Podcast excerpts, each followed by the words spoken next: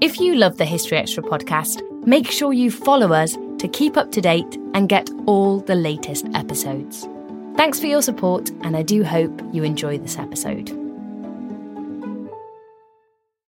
This episode is brought to you by Indeed. We're driven by the search for better, but when it comes to hiring, the best way to search for a candidate isn't to search at all. Don't search, match with Indeed. Use Indeed for scheduling, screening, and messaging so you can connect with candidates faster. And listeners of this show will get a $75 sponsored job credit to get your jobs more visibility at Indeed.com slash History Extra. Just go to Indeed.com slash History Extra right now and support our show by saying you heard about Indeed on this podcast. Terms and conditions apply. Need to hire? You need Indeed. Hey, it's Ryan Reynolds, and I'm here with Keith, co star of my upcoming film, If, only in theaters, May 17th. Do you want to tell people the big news? All right, I'll do it. Sign up now and you'll get unlimited for $15 a month in six months of Paramount Plus Essential Plan on us. Mintmobile.com slash switch. Upfront payment of $45 equivalent to $15 per month. Unlimited over 40 gigabytes per month. Face lower speeds. Videos at 480p. Active Mint customers by 531.24 get six months of Paramount Plus Essential Plan. Auto renews after six months. Offer ends May 31st, 2024. Separate Paramount Plus registration required. Terms and conditions apply if rated PG. When you need mealtime inspiration, it's worth shopping Kroger, where you'll find over 30,000 mouthwatering choices that excite your inner foodie. And no matter what tasty choice you make, you'll enjoy our everyday low prices, plus extra ways to save, like digital coupons worth over $600 each week. You can also save up to $1 off per gallon at the pump with fuel points. More savings and more inspiring flavors make shopping Kroger worth it every time. Kroger, fresh for everyone. Fuel restrictions apply.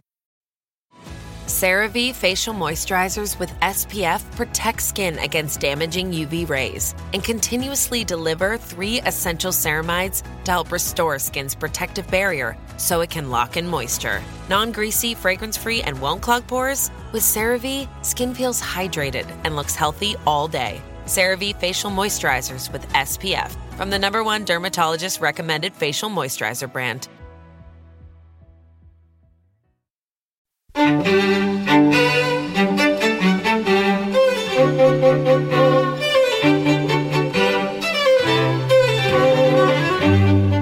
Hello, and welcome to the History Extra podcast from BBC History Magazine, Britain's best selling history magazine.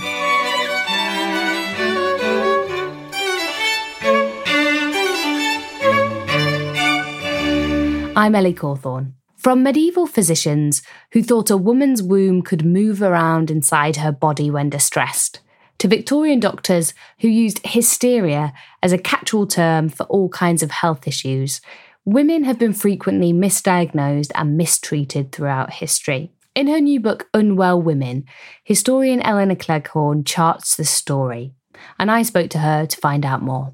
Unwell Women is a fascinating journey through women's medical history, which reveals that there's been a long ingrained gender pain gap. So, before we go any further, what do we mean when we're talking about the gender pain gap? The gender pain gap is a term that really sort of came into popularity about 20 years ago with a growing awareness in medical humanities and sociology about the way that women's pain is treated differently in uh, doctor surgeries, in A&E, compared to men's. So what happens in the gap, or what falls into the gap, is the treatment of women's pain from a medical point of view. So that might entail what kind of medication women are given compared to what sort of medication men are given. And also the way that pain is seen as evidence of an illness. In men, it's much more likely to be considered a definite sign that something physical is really happening in the body Whereas women, it might be assumed um, to be less credible, for example, a mental health condition or anxiety. So the gender pain gap, it really acknowledges that there is a vast difference um, that's been statistically and anecdotally shown over the last 20 years between the way that male and female pain is treated. And, and it applies to medical settings. But it's also cultural as well, because we have ideas about women's pain that or women's relationship to pain that have been uh, ingrained over centuries as you say and produce the bias that women have a more emotional uh, relationship to physical sensation which can impact how they report pain because they may be perceived, women might be perceived to be um, embellishing, exaggerating, or um, sort of overplaying their pain. So it's a combination of cultural and social stereotypes and also kind of ingrained medical attitudes that have, you know, forged this gender pain gap over time. But really it's something that we've only become conscious of and started to tackle over the last 20 years. So, as you say, this is a current issue, but it has a really long history. So, how far back can we trace the misdiagnosis and mistreatment of women based on gender specific things? I would say, I mean, in my book, I go back to ancient Greek, well, to the era of Hippocrates, who is often called the father of modern medicine. But he was actually not necessarily a figure on his own, he was a collection of authors uh, who wrote about human bodies and illnesses in a, in the Hippocratic era, which is considered by many people to be the beginnings of the sort of medical practice we have today. So, for example, our Hippocratic oath that doctors swear a version of still today is rooted in the Hippocratic uh, tenet to, to do no harm, to care. And so Hippocrates or the, or the Hippocratic physicians, they wrote all these different tracts about how, how to care for different diseases. And they wrote some really important tracts on the diseases of women and on the care of women's bodies. And I think that it really goes back to the very beginnings in which we might not have very formed and very sort of conceptualized ideas about how women experience pain. But what happens at those very in those very earliest centuries of medical knowledge is that there's an assumed difference between male and female bodies in that the male body is assumed to be an ideal so stronger, drier, um, more capable, and more able to stave off diseases and illnesses. Whereas a female body is smaller, weaker, and sort of less less robust, less resistant to diseases. So from from the very beginnings of medicine, we have a kind of othering of women. It really is rooted in the very beginnings of how we think about the relationship between sex difference and illness. And how do ideas about women's social roles feed into all of this as well? Because throughout the book, that's really something that seems to impact on the way that they're viewed medically and vice versa that the way that women are viewed medically and their biological failures as you described there in quote marks impact on what they're deemed capable of in a social setting as well. Absolutely. I think that you know if we go back again if we go back to ancient greece medicine is as much a reflection of what's happening in the social order as it is a discipline or, or an art of working out what's happening inside people's bodies when they're unwell. So, from its earliest, from its very beginnings, medical ideas reflected the social status quo. And of course, ancient Greece was a patriarchy. A woman's primary role was childbearing and child raising.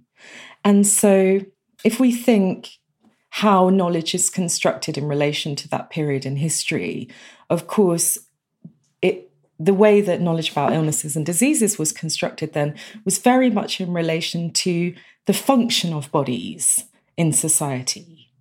So women performed the role of bearing and raising children. So it made sense that their illness and diseases pivoted around that function.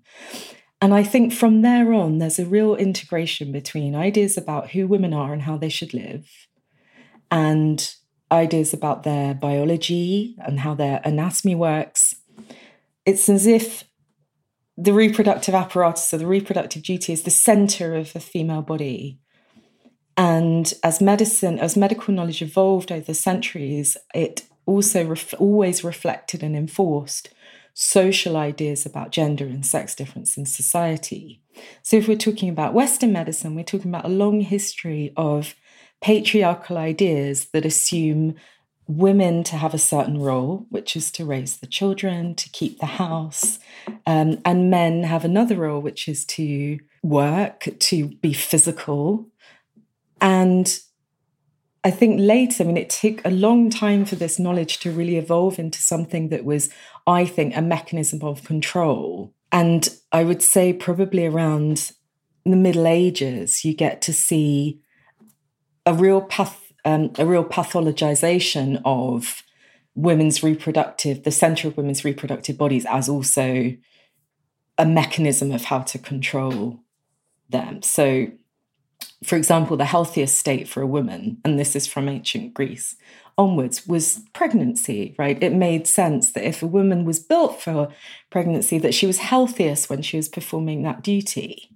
So it doesn't take, it's a hop, skip, and a jump from assuming that into then using ideas about women's weakness, women's primary duty to reproduce, um, into medical law to restrict their rights. I wonder if you could give us a few more examples as well uh, of the kind of maladies, if that's the right word, that were were deemed to affect women, and especially those kind of focusing on the reproductive system. So I think a really interesting is interesting example of this is in the 17th century. So we're looking at sort of towards the end of the witch trials that swept across Europe between the 15th and 17th centuries. And in England, there was a woman named Elizabeth Jackson who was accused of bewitching a shopkeeper's 14 year old daughter.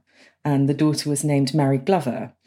And a physician and chemist named Edward Jorden was called to the trial to give evidence. As this was often the case, physicians were sometimes involved in giving evidence in witch trials. And he was called to act in defense of Elizabeth Jackson, who was the woman accused of witchcraft. But what he so what he did was he diagnosed what had happened to the young woman, Mary Glover, as an illness of her uterus of her womb rather than as a possession or a bewitching. And Mary Glover, the young girl, had apparently all these very extreme symptoms, including, you know, fits, um, and, and her throat and neck apparently would swell, and she sort of fainted and appeared as if she were dead. So Jorden developed a theory about a disease called passio hysterica, which it was his version of a long-standing disease of women called uh, suffocation of the womb which is related to another strange uh, medical phenomena called wandering womb. Mm. And this, I was going to ask yes, you about this. And so the ancient Greeks, of course, as we've said, believed that women's uteruses, their wombs had a real had really profound influence on their health. And so they, because of course they didn't do conduct autopsies and they didn't have x-rays, they made assumptions about the influence of the womb and the way that the womb behaved based on the symptoms that they could see.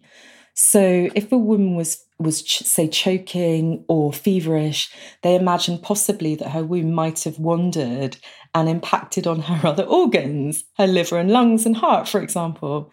So it moved around inside her body and say like blocked her yes, windpipes or whatever. Absolutely. So Edward Jorden, who's defending Elizabeth Jackson on uh, for a witchcraft trial, he looks at the woman she's supposed to, the young woman she's supposed to have bewitched, and says, "Hang on, I think this is what's happening. I think something's happening that her uterus is suffocating her." She's not bewitched at all. And so he wrote a short pamphlet on this disease, this passio hysterica, which is considered to be the first treatise in English on a disease that later became called hysteria, which really gained prevalence in the 18th and 19th centuries. So, this pamphlet is an extraordinary document because it lists all the different manifestations of what this form of hysteria is. And it comes from the womb being unemployed or u- useless. So it's not. So in the case of Mary Glover, she's still young. She hasn't married yet and she's not pregnant or having children. So her womb, in want of action, is causing trouble. It's causing mischief in her body and causing a variety of symptoms that are so bizarre that they appear as if she were possessed. So she seems as if she were possessed by witchcraft. And the reason I like this as an example is because, of course, we understand the witch trials to be the result of different social, political, cultural forces around the control of not just women and their bodies, but also to do with class and to do with land and to do with very complex forces bring us the witch trials. And of course, medicine comes in to this, you know, in sort of find the third act and, and is a voice of reason. But in fact, what it does is it transforms witchcraft possession into hysteria, which is another form of oppression that came to influence women's lives and ideas about their bodies and ideas about their minds for centuries to come. So I find this fascinating. And I mean, the pamphlet is just brilliant. It's, you can read it online, but it's such a fabulously interesting litany of the complaints that a, that a uterus could wage on a, on the, a woman's body and mind. Well, I, I wanted to ask you about hysteria in its later form. As you say, it kind of took hold in the 18th and 19th centuries. What can you tell us about how that was used as a diagnosis and perhaps some of the, the things that were deemed to cause it? I think hysteria is so fascinating because it really was a shape shifting diagnosis. It was more of a diagnostic category or a term, a blanket term, an umbrella term that described symptoms of illness in women, so mental and physical symptoms, that often these symptoms had no direct explanation. So they the common symptoms included fainting, included a sort of choking sensation, as we've talked about with suffocation, womb suffocation. Um, they would in, they could include symptoms that we consider to be mental health manifestations today. So anxiety, um, a trembling. Uh, so it was really a collection of almost every symptom you could think of.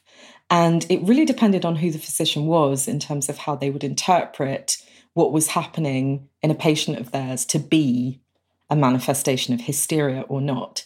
So I think the first real definitions of something that we would think of as hysteria come around in the 18th century when we start thinking about what's happening in women's nervous systems. So, the 18th century being the era of sensibility and feeling, and there's a real fascination there with why we feel as a species, why we feel the things we do, why why we relate, why where does emotion come from? Is emotion tangible? Is sensibility tangible? And it's the beginnings of neurology as well. And that's when I think definitions of hysteria they moved away from the uterus, the womb, and started to become something that took in all of a woman's body, specifically her nervous system. So from then on, you have a real relationship between this disease called hysteria, this multifaceted um, umbrella explanation for mysterious but troubling illness symptoms in women. And you have it as something that becomes really related to the emotions and the and the thought and the capability and the sort of thought, mental, mind capability of women. So in the 19th century, hysteria really came to prominence in terms of what we imagine it to be now. And there were many different forms of hysteria. Um, there were there was hysteria that was thought to be induced by uh, women having gynecological exams, for example. There was hysteria that was linked to family pressures, societal pressures. Um, and I've read case studies of of so-called hysterics who, you know, might have lost both parents or had worked in a mill since they were very tiny. And you think, well, of course you would be unwell. You've been through an extraordinary amount in 16 years of life. So it, it came to be this real sort of blanket that accounted for the difficulties that women face and the way those are expressed in their bodies. And it was also commonly something that would send women to asylums, for example. But this is what's so interesting that it comes to stand in this, this sort of error example, like the key example of medical oppression or of medicine's tendency to create a definition for something that's going on inside women's bodies and minds that's based more on social ideas about women rather than on cold, you know, scientific evidence and and knowledge. At the time, this this idea that the cause of this whole thing was was emotional um, and psychological kind of manifesting as as physical um, symptoms. That was a gendered thing right? Men wouldn't be given diagnoses in a similar in a similar way. Thomas Sydenham, a physician in the 18th century, did have definitions of male hysteria, but he But again, what's interesting about this is that definitions of male hysteria tended to similarly be quite gendered. So, male hysteria, in the rare occasions when it was described, tended to be something that was attributed to men who had more sed- sedentary or, in quote marks, effeminate lifestyles. So, if they were doing uh, clerical jobs, for example, or studying a lot, or not going outside and, you know, running off their energy and hunting or what have you. So, they were not sort of having the kind of constitution that could stave off these sorts of. Uh, tricky maladies. So yeah, so even when it was applied to men, it still tended to have this these gendered connotations. You mentioned there that a diagnosis of hysteria could see women um, put into asylums. And some of the cures that were suggested for hysteria and its kind of affiliated diagnoses seem to me unbearable. I wonder if you could run us through a few of them. Yeah, of course. Um, this, I think it was one of the most shocking aspects of researching the book was realizing that some of these sort of barbaric cures that you hear whispers and rumors about really happened. And it wasn't so much just the cures, but also the awful justifications for them, like the way that knowledge was created by certain male physicians, especially gynecologists, in order to advance their careers, their reputations, and their standing by almost inventing these more barbaric cures and um, remedies really for illnesses and diseases that they had created. For example, hysteria is a constructed idea. It's not based on any evidence of something that's happening in the body, it's an idea applied to women's illnesses.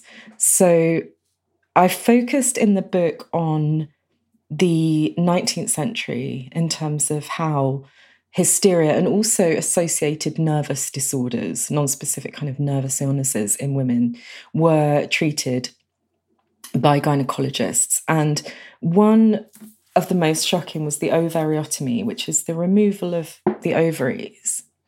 Now, ovary removal was something that was practiced in the 19th century, sometimes for good reason. Like, for example, if women had inoperable cysts or they had issues, other issues to do with their reproductive organs, the ovaries might be removed. And but the procedure was very contentious. It was very controversial and it carried a very high mortality risk. Some surgeons pioneered safer ovariotomies and really pushed the therapeutic benefits of this procedure for certain women.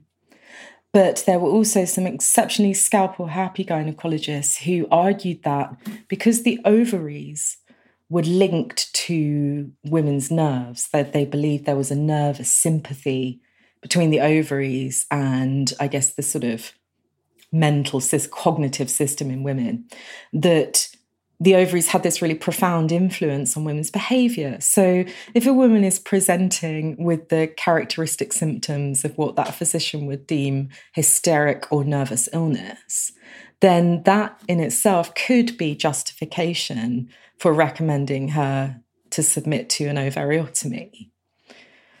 So that was one of the most shocking cures. It was also something I think more in the US than here, but it was also something that was recommended to be performed in asylums for the treatment of female insanity, um, which often, of course, if this was happening in asylum, would have been largely non consensual, and women would not have been able to give informed consent and would not necessarily have even known what was happening to them.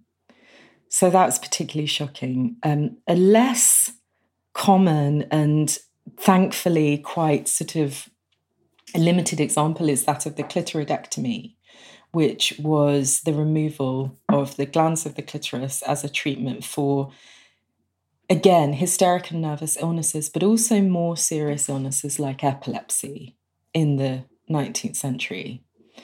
And although this, thankfully, this was quite contained, and a lot of physicians at the time really argued that this was not something that should be performed on any woman, that it was barbaric, that it, if you had been if you'd endured this operation, then you would be shamed, right? Because it was a mutilation that had happened because of overstepping social boundaries of sexuality. And around the time, and again, with the link between how these medical ideas were enforced and the social circumstances of the of the time, I don't think it's any coincidence that the clitoridectomy was a procedure that was performed around the time in the mid sort of mid mid late 19th century in England, when there was fear around this idea of sexual contagion and the disruption of morality and you know, women for a long time have been seen as a sort of vector of infection, not just literally of viruses and diseases, but also of a kind of social contagion.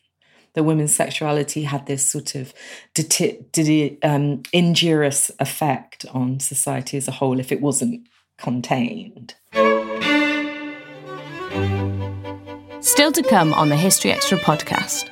So I think we can le- we need to learn an enormous amount from the past, both in terms of how we celebrate the journey to where we've got to, and also in terms of having a really clear and careful think about the distance we have yet to go.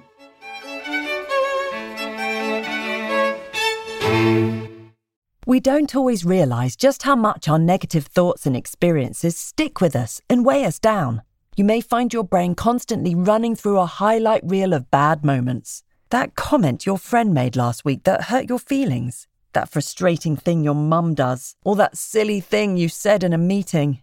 Maybe it's time to get it all off your chest. Whether it's a tiny annoyance or something much bigger, talking about it can give you some relief and lead you to a potential solution. That's where therapy comes in. It's a safe space to share whatever's weighing you down and learn to process it so your internal highlight reel can focus on the good stuff and BetterHelp offers affordable online therapy on a schedule that works for you. Connect with a licensed therapist by text, phone, or video call. Start the process in minutes and switch therapists anytime.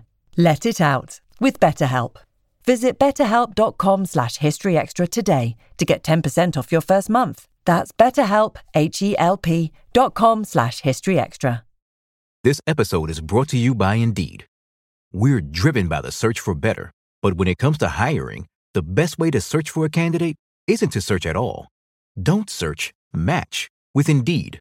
Use Indeed for scheduling, screening, and messaging so you can connect with candidates faster. And listeners of this show will get a $75 sponsored job credit to get your jobs more visibility at Indeed.com slash History Extra. Just go to Indeed.com slash History Extra right now and support our show by saying you heard about Indeed on this podcast. Terms and conditions apply. Need to hire? You need Indeed. Another day is here, and you're ready for it. What to wear? Check. Breakfast, lunch, and dinner? Check. Planning for what's next and how to save for it? That's where Bank of America can help. For your financial to dos, Bank of America has experts ready to help get you closer to your goals. Get started at one of our local financial centers or 24-7 in our mobile banking app. Find a location near you at bankofamerica.com slash talk to us. What would you like the power to do? Mobile banking requires downloading the app and is only available for select devices. Message and data rates may apply. Bank of America and a member FDIC.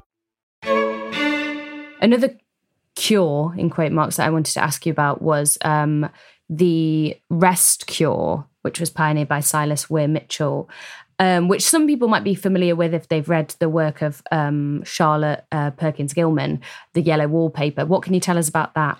Well, the rest cure was something, as you say, pioneered by an American neurologist called Silas Weir Mitchell in the uh, late last decade, so from about 1870 onwards. Silas Weir Mitchell had developed the rest cure because he had treated soldiers during the Civil War who were suffering from the kind of nervous exhaustion from bullet wounds and from just being in battle that, t- to his mind, really resembled female hysteria. So, he, what he developed was a theory that was based on the idea that if you fattened up the blood, so if you fattened up a person's blood by feeding them very rich foods, so pints and pints of milk. I mean, uh, a heroic amount of milk and bone broth. So what we now like have is a sort of wellness wellness bone broth. So kind of bovril bovril drink, a sort of meat meat sort of insipid kind of meat broth, and you would confine the patient to bed with no intellectual activity, no creative stimulation, no guests or visitors for a period of about three months or so. And while the patient was resting, they would also have different kinds of interventions, like very sort of rigorous massages. And um, uh, yeah, but the, the whole point really is that you lie in bed and you fatten up your blood. And this is a way to sort of rebuild the emotional and physical constitution. Now, considering this, this uh, remedy had been developed based on men who had been traumatized, it's uh, egregious, really, that he then transferred this over to women who were diagnosed with these spurious hysteric and nervous illnesses. So, when it was applied to women, when Weir Mitchell decided to apply this remedy to women, he called it a moral medication. So, what he said was that not only would the rest cure and all the associated uh, treatments involved in the awful rest cure sort of cure, they would also break a woman's resolve. So he largely believed that any any women, especially younger women, who were presenting with symptoms that we would today understand as depression, as postnatal depression, as acute anxiety, even as autoimmune diseases or something like multiple sclerosis. He believed that any symptom that could be uh, interpreted as, as, hysterical nervous was related to women trying to get attention and trying to escape their domestic lives by retreating to their sick beds. So, in a way, it was a sort of reverse psychology. It's like if you want to be sickly all the time, that's where you can stay. You can imagine that that, that could really break you though mentally being left alone in a room with absolutely no stimulation or like you say no books to read for 3 months. That surely was hugely damaging to some people. I think it was it was hugely damaging. And the best example of just how damaging it was is the short story, the famous short story by the American feminist writer um, and lecturer and campaigner Charlotte Perkins Gilman. The Yellow Wallpaper was actually based on uh, Gilman's own experience of being subjected to the rest cure by none other than Silas Weir Mitchell. Um, he was her doctor in the late 19th century. She suffered really terribly with postnatal depression and really acute periods of very, very deep well, what was described then as, as nervousness or melancholy, but is now we would now understand as being a major sort of major depressive disorder. And so she was looking for treatments and she'd heard that Silas Weir Mitchell was the best neurologist in the United States. And she'd suffered so badly, a relative gave her some money and said, Look, go away, please go away and get cured. So she spent some time at Silas Weir Mitchell's clinic in Philadelphia where I think it was a few weeks and she was resting there. And she felt, you know, okay, she felt a bit better, but she went home and was given this prescription from Weir Mitchell, which was to, you know, lie down as much as possible, be with your child constantly, and never touch brush or pen again as long as you live. And for a writer, this was a really heinous. It might i mean i can't imagine how awful it must have been to be told that your the thing that your vocation the thing that you fought for the thing that you love is the thing that's making you sick. So charlotte perkins gilman followed this regimen to the letter for months and it made her she said you know she came perilously close to the brink in her words and she was left really her mental and physical health was really ravaged by this and she actually began to recover and heal when she started to work with a woman physician named Mary Putnam Jacobi. And Mary Putnam Jacobi was pioneering in many ways, but she developed a theory that hysteric and nervous illnesses weren't actually ca- caused by some failings of, of women to perform their domestic duty, but were actually caused by the oppressive circumstances that were foisted upon women to limit their lives and constrain their thoughts.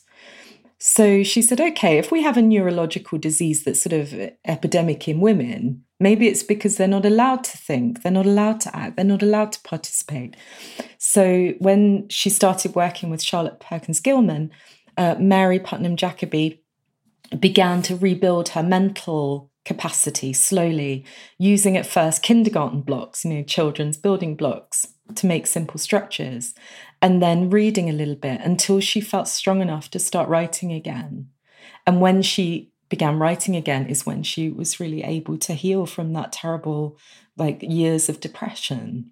I think there's a really strong through line throughout this book and throughout this um, history of the same story kind of echoing down the ages.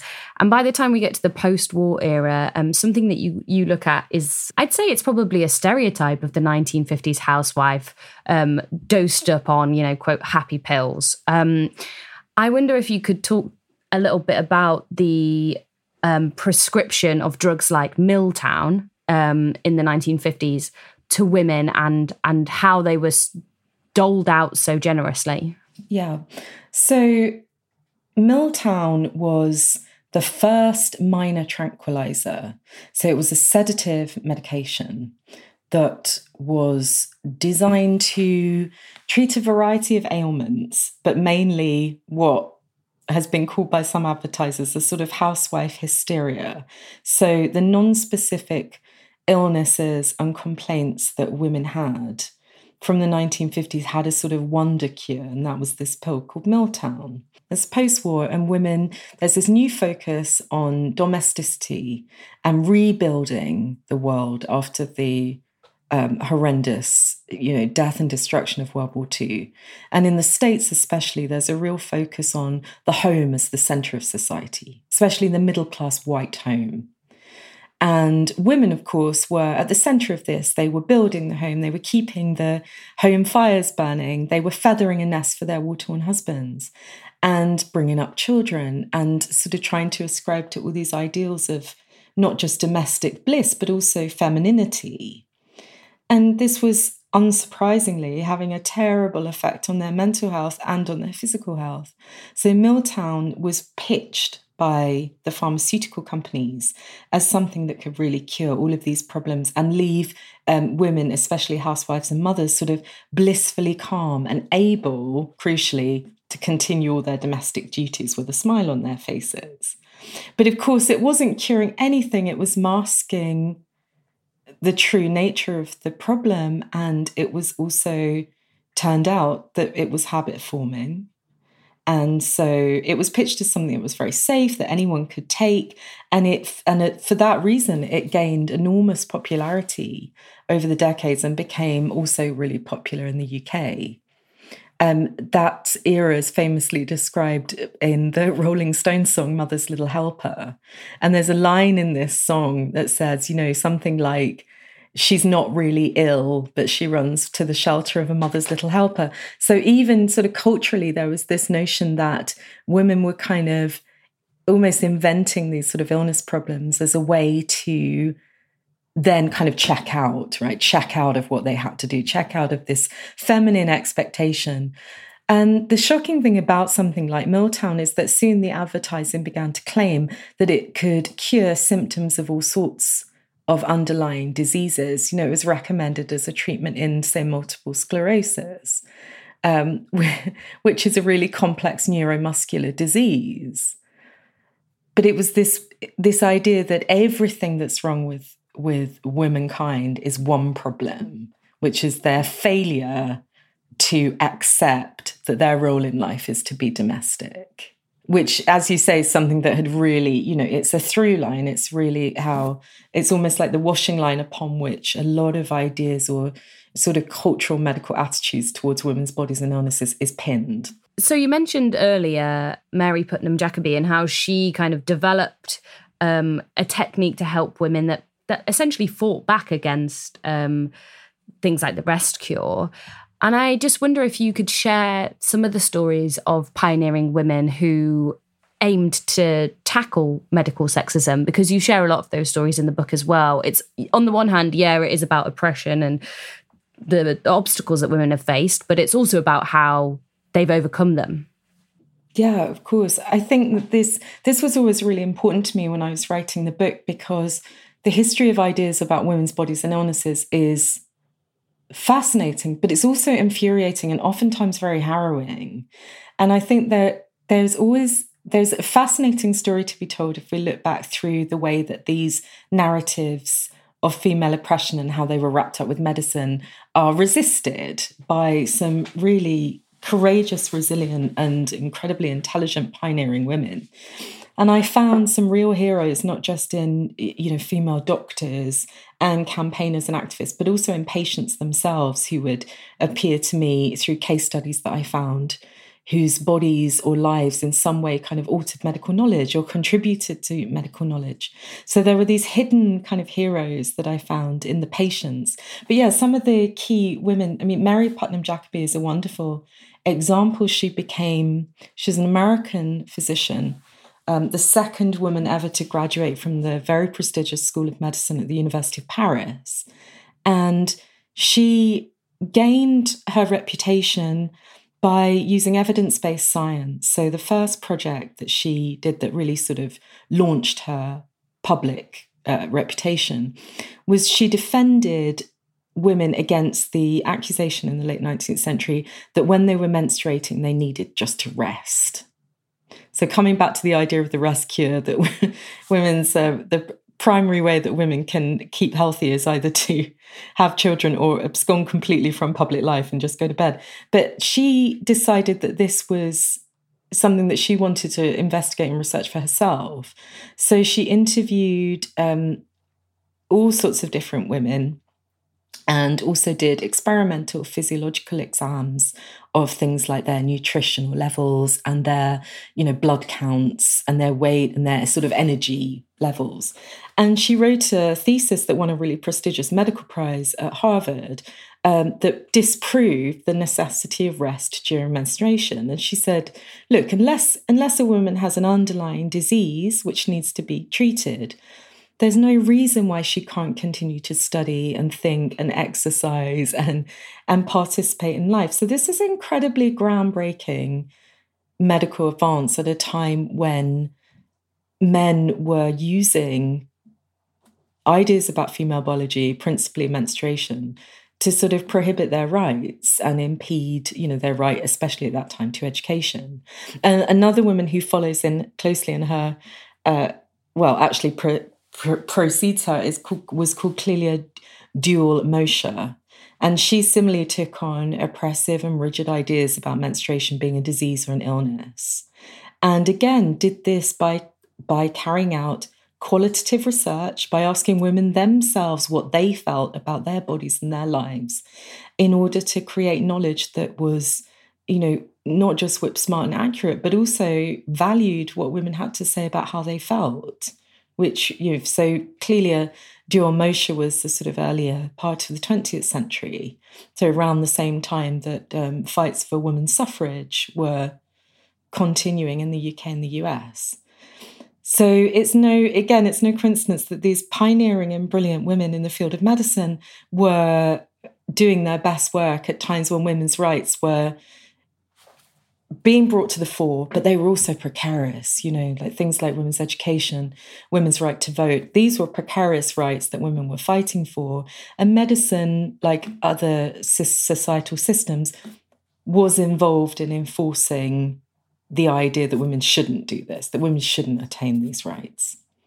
So, as well as being brilliant physicians, they were also activists too.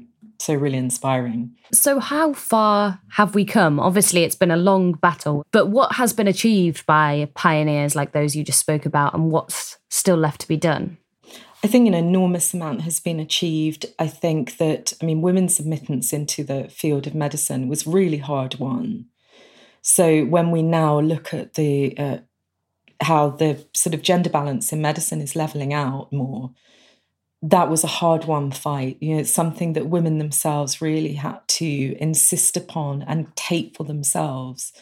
So i think that's an, something incredible. You know we have this legacy of if when we you know see that not all hospital doctors are men that's part of the legacy of this of how far we have come in understanding that men are not the presumed authority over women's bodies and lives I think also that we've come really far just in in the fact that especially recently in the last 10 years, 15 years, that women are being empowered more to speak out about their bodies, about what happens to them medically. There are online forums, there are publications, there are ways in which women can speak out. And this, I think, was the issue for a long time is that women weren't permitted to have this authority over their bodies. They weren't regarded as reliable narrators of what was happening in their bodies and minds. So, any form of knowledge, any form of expression where a woman is able to say, Look, this is happening to me and I understand what's my own pain, I think that's really revolutionary. And it's also, again, the legacy of women patients, women activists, women physicians who always came back to this idea that women are the most reliable narrators of what's happening to them you know and they when women should be believed when they say they are in pain. In many ways also we are still grappling with the residue of these old ideas. Ideas like hysteria might seem you know outrageous and like a fiction now but the the basic premise of that idea that a woman's pain is primarily emotional, that a woman might be exaggerating, that a woman needs antidepressants more than she needs pain therapies, these are impressed over ingrained over centuries and we're still grappling with them now and we see that this is having a measurable and evidential impact on how women are treated in hospitals by their doctors. So i think we can le- we need to learn an enormous amount from the past both in terms of how we celebrate the journey to where we've got to and also in terms of having a really clear and careful think about the distance we have yet to go that was Elinor Cleghorn. Her book, Unwell Women A Journey Through Medicine and Myth in a Man Made World, is out now, published by Orion. If you found this podcast interesting, then Elinor will also be speaking as part of our virtual lecture series on the 22nd of July, and she'll be offering plenty more fascinating insights on this subject. If you're interested in attending, head to historyextra.com forward slash events. And podcast listeners can get 15% off tickets. Just use the coupon code POD15 at the checkout. Elinor has also written a feature on this subject for the August issue of BBC History magazine. That's out on Thursday, the 8th of July, and includes features on the French Revolution, Oliver Cromwell, the 1964 Tokyo Olympics, and the Benin Bronzes. Thanks for listening. This podcast was produced by Ben Hewitt, Jack Bateman, and Brittany Colley. We'll be back tomorrow when Catherine Fletcher will be answering questions on the Medici.